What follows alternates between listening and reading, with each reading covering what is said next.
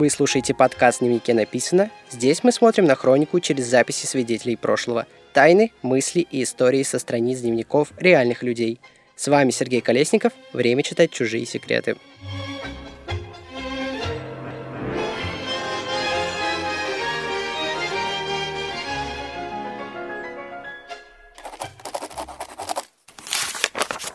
Всем привет! Прежде чем мы начнем, хотел бы попросить вас подписаться на мой подкаст. Например, нажать сердечко на Яндексе или кнопку подписаться на Apple, Spotify и CastBox. Если вы слушаете каждый выпуск, это позволит вам не пропускать новые эпизоды, а мне здорово поможет в продвижении. Еще хочу напомнить, что мой проект – часть студии Толк. Вместе мы говорим о том, что волнует общество и как оно меняется. А теперь давайте переходить к выпуску.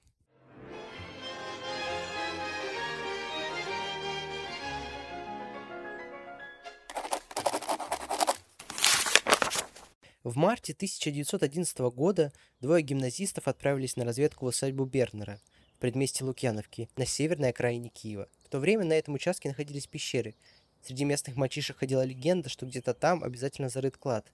Особенно эта версия была популярна после того, как археологи нашли там останки первых поселенцев этих земель. Находки оказались примечательными. Кремниевый нож, осколки гончарных изделий и гранитный очаг. При дальнейших раскопках было найдено около двух тысяч человеческих скелетов потому что территория усадьбы прежде служила местом захоронения. Поэтому эти пещеры были окутаны байками и страшилками, что только привлекало местную шпану. Газеты описывали эту территорию так. Место для игр детей-лукьяновцев, где местные хулиганы и босяки имели свой притон. Мальчики были уверены, что где-то в недрах этого унылого холма, расположенного примерно в 300 метрах от извилистых улочек предместья, таятся несметные сокровища – Стоя на вершине крутого склона, мальчики видели буроватую ленту Днепра на северной границе Киева. Справа виднелись крыши и трубы кирпичного завода, принадлежавшего Зайцему, богатому еврею. Местные дети частенько пробирались на территорию завода и играли там, пока сторож не прогонял их прочь. Перед входом в пещеру Петя Еланский и Боря Белошицкий заметили потрепанную школьную тетрадь. Они прочли на обложке незнакомое им имя. Боря боялся спускаться в пещеру, ведь все знали, что клад могут охранять злые духи гайдамаков. Петя же не колебался, но вход там был достаточно узкий, поэтому даже ребенку приходилось проходить там ползком. Когда Петя прополз метра два, он увидел развилку, делившую пещеру на две ниши. После он смог выпрямиться во весь рост. Сначала мальчик заглянул в левую нишу и заметил какую-то фигуру, привалившуюся к стене. Сперва он решил, что это кукла, потом подумал, что женщина, но фигура не шевелилась, а вид у нее был странный и зловещий. Мальчик испугался, быстро вылез из пещеры и побежал к своему отчиму, фельдшеру, который работал в полиции. Он, конечно же, не поверил в рассказы сына, сказав, что ему наверняка просто почудилось. Но уже в самой пещере Синицкий разглядел фигуру человека, показавшуюся ему похожей на бородатого мужчину. Он испугался, что кто-то затаился, чтобы напасть. Выкарабкался наружу и вместе с Петей побежал в ближайшей церкви, где стоял на посту городовой. Вскоре раздался свисток городового, на который явился дежурный городовой. Узнав, что случилось, тот пошел к пещере вместе с Синицким и его пасынком. И, протиснувшись внутри, зажег спичку. «Тело», — сообщил городовой, — «принадлежит не мужчине или женщине, а мальчику, и этот мальчик мертв. На нем была лишь рубашка, кальсоны и один заношенный чулок. Труп находился в полулежачем положении, руки были связаны за спиной бечевкой а прямо над ними щели в стене пещеры торчали пять школьных тетрадей. На полуголых ногах, согнутых и скрещенных, лежал ремень, на обратной стороне которого городовой обнаружил надпись «Ученика приготовительного класса Киево-Софийского училища Андрея Ющинского».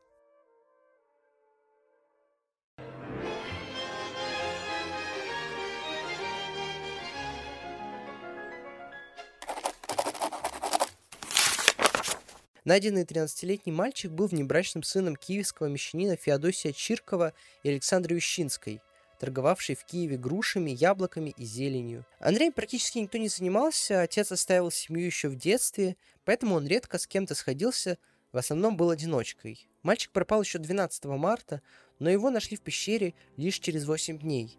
Тело было покрыто 47 колотыми ранами, которые были нанесены большим шилом.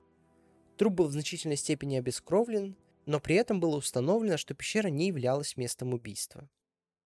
Новость о таинственной смерти облетела сразу же весь Киев. Люди выдвигали разные версии, но в одну из них в тот момент поверили, кажется, многие. Первые же дни после обнаружения трупа родственникам убитого, прокурору, начальнику сыскного отделения и другим должностным лицам стали приходить анонимные письма, в которых утверждалось, что Андрей был ритуально убит евреями, чтобы получить христианскую кровь для изготовления мацы, такой еврейской лепешки. А во время похорон в городе стали появляться листовки следующего содержания. Православные христиане, мальчик замучен жидами, бейте жидов, изгоняйте их, не прощайте пролития православной крови. Их, конечно же, распространяли ультраправые монархисты-черносотенцы. И тут важно сделать уточнение, что к 1911 году в Российской империи общество было как никогда сильно настроено против евреев. Они притеснялись даже на законодательном уровне. Ну, конечно, если ты не богатый еврей-бизнесмен – то время уже давно были известны истории с погромами еврейских лавок в Киеве и Одессе, но надо сказать, что такое настроение было и за границей нашей страны. Например, известное во Франции дело Дрейфуса. В общем, все черносотенцы сразу же поверили в версию с ритуальным убийством. Правая пресса вовсю пестрила заголовками, они кричали, что его убили незадолго до еврейской Пасхи. Но вот сама полиция в эту версию, конечно же, поверила не сразу. Они полагали, что убийца мальчика – это его мать и отчим, так как якобы его родной отец оставил Андрею сумму в наследство. Но и эту версию быстро опровергли. Тогда и появились первые предпосылки к возвращению к ритуальному убийству.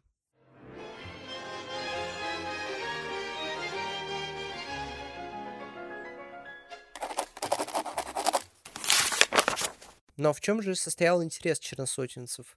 Все дело в том, что в феврале 1911 года Государственная Дума впервые начала обсуждать законопроект об отмене ограничений в отношении евреев, и в первую очередь об отмене черты оседлости. Например, петербургская газета «Русское знамя» прямо заявляла о ритуальном убийстве. Реакции общества в своем дневнике писала Людмила Новицкая. Правая печать пишет нападки на евреев.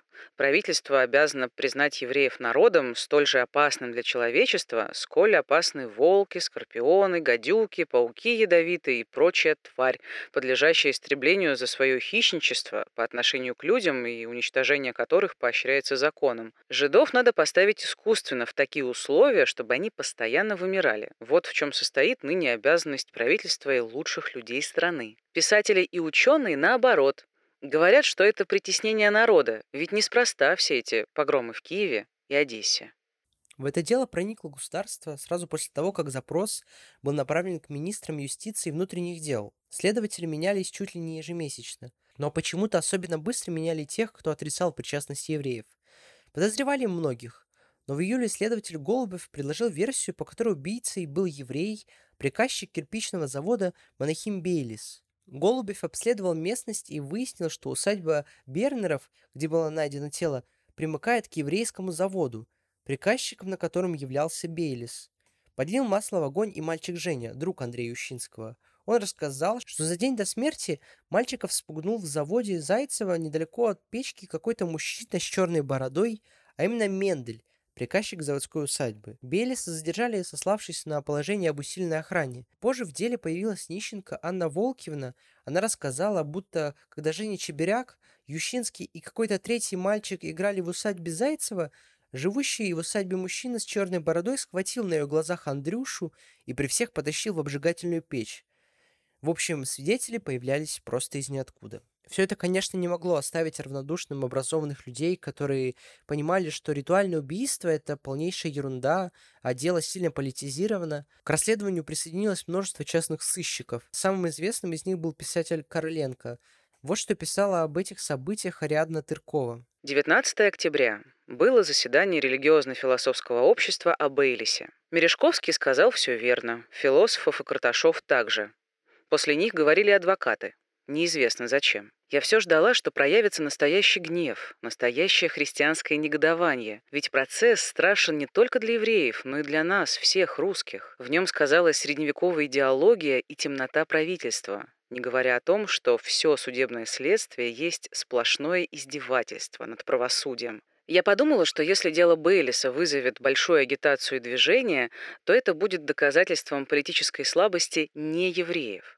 Разве мы не пережили за эти годы тысячу поводов негодовать, возмущаться, действовать, все, что делают со школой, а процесс социал-демократов Второй Думы, и все-таки мы только ворчали, а не загорались? Неужели надо влить в нас огонь еврейского темперамента, чтобы мы двинулись? А театральный деятель Владимир Теляковский пересказал беседу с великим князем. В беседе со мной великий князь, между прочим, мне сказал, что следит все время за процессом Бейлиса Ющинского и удивляется, почему этот процесс убийства сделался мировым и так раздут. Если это изуверство, то такое бывает как исключение и в других религиях, и не вызывало участия всего света. Я совершенно согласился с великим князем и указал ему, что даже греческий король, его племянник, выступил в защиту евреев в речи, сказанной им Раввину. Великий князь об этом, оказывается, ничего не знал. Правда ли, не знаю. Великий князь сказал также, что полиция себя выказала в некрасивом виде. Я говорил, что удивляюсь, как последнее время нахально себя ведет печать, и даже такие газеты, как «Новое время», позволяют открыто высмеивать градоначальника и даже министра внутренних дел. Несмотря на то, что некоторые члены Киевской судебной палаты считали, что дело должно быть прекращено за отсутствием улик, Белес все-таки оказался на скамье подсудимых. Но при этом многие прокуроры даже отказывались выступать со стороны обвинения. Процесс начался в конце сентября 2013 года и длился более месяца. Согласно версии обвинения, Ющинский пал жертвой давно задуманного жертвоприношения, приуроченного к закладке синагоги на кирпичном заводе. Приговор должен был вынести суд присяжных, и я подробно рассказывал о его работе в третьем выпуске второго сезона. Он называется «Как оправдать убийцу». Здесь я лишь только отмечу интересный факт. Обычно крестьян среди присяжных было лишь несколько процентов, но в тот раз в составе из 12 человек было сразу 7 крестьян, 2 мещанина и 3 мелких чиновника. И тут можно сразу догадаться, что такие люди могли легко поверить в версию о кровавом навете.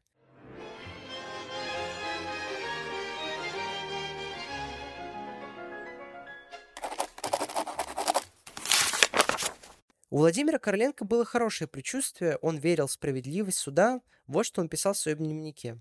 Правда, испытание, которому оно подвергнуто на глазах у всего мира, тяжелое.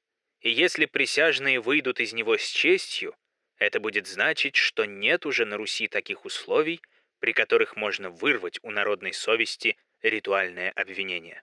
Стоит признать, что знаменитый литератор приложил немало усилий для того, чтобы привлечь внимание общества в газете «Речь» он даже опубликовал открытое письмо, которое подписала чуть ли не вся русская интеллигенция. Вот что об этом говорила одна петербургская дама Анна Шлейфман.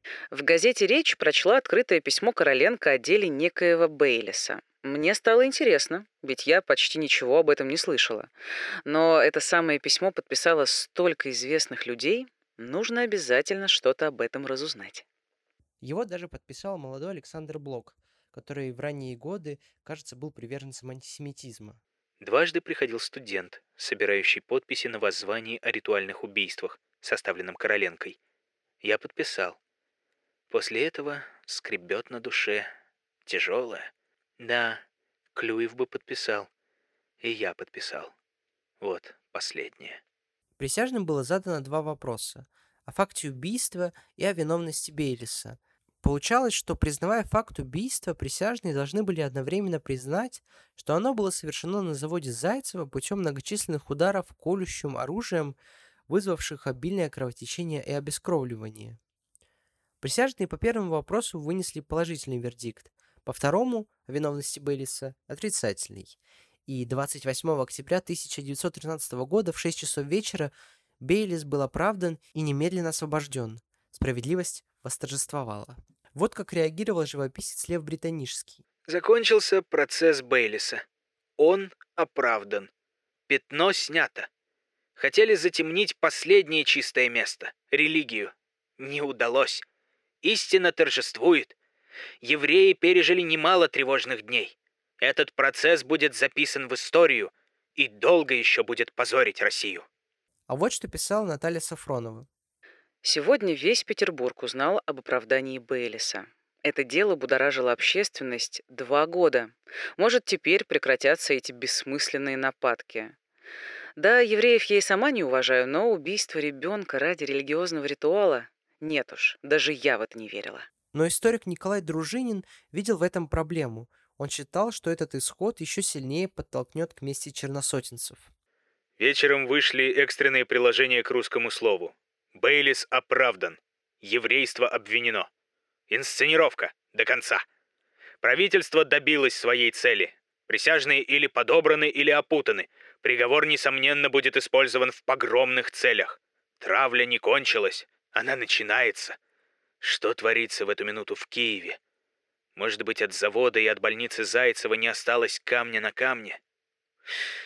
Гнусное время. Петербургский листок в это время сообщал. Через каких-нибудь четверть часа после получения в Петербурге известия о результатах дела на телефонной станции стали загораться по несколько тысяч сигнальных лампочек. Причина вызовов – желание порадовать или огорчить знакомых исходом дела Бейлиса. 400 тысяч телефонных соединений за три часа. Телефонистки для уменьшения работы стали сами сообщать о результатах киевского процесса. Оскар Грузенберг писал. Надо ли добавлять, что большинство защит ходатайств Короленко завершались успехом? Не столько ради имени его, сколько силою той любви, которая сильнее упорства мстящих. Да и как не успевать, когда каждым делом, с которым приходилось ему сталкиваться, он болел как тяжелой болезнью, заражая ею тех, к кому обращался. Столкнулся он с делом Бейлиса, прилепился к нему всем сердцем и стал моим сотрудником, вернее, вдохновителем. Это он организовал мощный протест русского общественного мнения. Это его воззвание, собрав и сплотив вокруг процесса Бейлиса русских писателей, ученых и общественных деятелей, перекинулось за границу. Благодаря его влиянию ученые Франции, Германии и Англии оказали защите бескорыстную помощь своими научными статьями и брошюрами. Пока шло следствие, свыше года, он горел этим делом. Жил он тогда в Санкт-Петербурге против меня, на углу Кирочной и Преображенской. Редкие дни проходили без его телефонного звонка мне. Нет ли чего? А не видали ли вы такую-то книгу, брошюру? Я получил письмо с любопытными указаниями. Вы свободны? Я сейчас к вам. Приезжал ли кто-нибудь из киевских товарищей по защите? Привозил ли кто из общественников сведения о ходе следствия? Короленко не пропускал ни одного совещания. Когда он уехал на лето в Полтавщину, редкое его письмо ко мне обходилось без запроса о деле, без указаний, советов, а то просто ободрение. Можно без преувеличения сказать, что на деле Бейлиса монархический режим покончил моральным самоубийством. Нация увидела, что она обобрана до последней нитки, и что ей остается либо погибнуть, либо покончить с этой роковой для судеб страны силой. Процесс Бейлиса был смотром всех действенных сил России. И этот смотр показал, что она еще жива, что ее не удалось задушить ни самодержавной власти, ни ее прислужникам. Вскоре после окончания дела Белис вместе с семьей уехал из России. Он жил некоторое время в Палестине и умер в 1935 году в США, написав книгу «История моих страданий».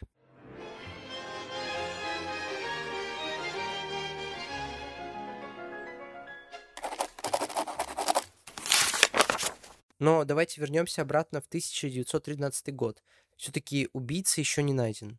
Но не буду заранее создавать интригу. В итоге убийцей признали никого. Да, вот так вот. Уже в следующем году эрцгерцога Франца Фердинанда убили в Сараево. По всей Европе зазвучали выстрелы. Люди умирали на войне. России грозила революция, и никому уже не было дела до убитого Андрея Ющинского, которого в марте 2011 года нашли в пещере.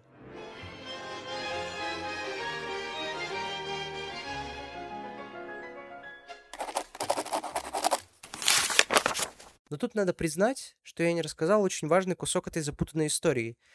Параллельно судебному следствию адвокаты, журналисты и частные детективы провели свое расследование, и они утверждали, что нашли преступников.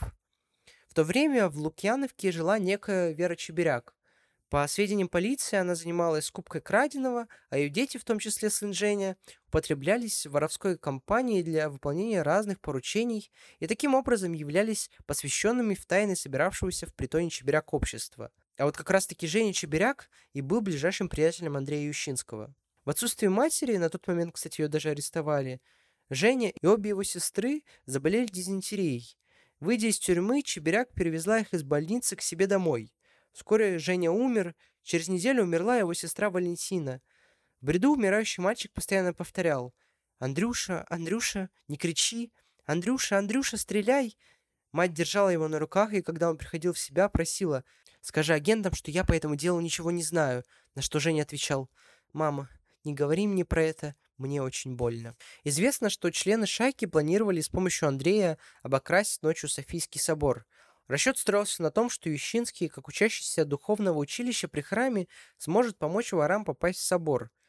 Но по какой-то причине мальчик отказался от участия в преступлении, за что, кажется, и был убит. Но насчет этого ходит множество теорий заговоров. О том, была ли преступница в сговоре с властями или нет, и виновна ли она вообще. Но так или иначе, это уже не важно, ведь прошло уже больше ста лет, а дело так и осталось нераскрытым.